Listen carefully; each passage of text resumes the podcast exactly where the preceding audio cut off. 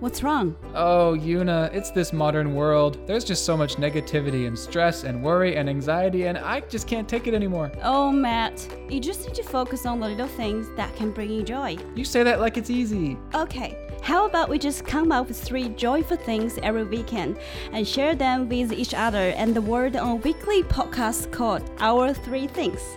Think of all the things we could talk about. Yeah, yeah. You mean like like a beautiful sunset, or how soft our puppy's fur is, or or that book I just finished, or a brand new bar of soap, or Slow down, babe. Save it for the podcast. oh right, right. You can find us on our 3things.com or wherever you download podcasts. Dang, babe, you are a born marketer. Well, one of us has to be professional. Yeah. Hey, Tune in our 3 things to get your weekly dose of joy. and always remember. Our fourth thing Is you.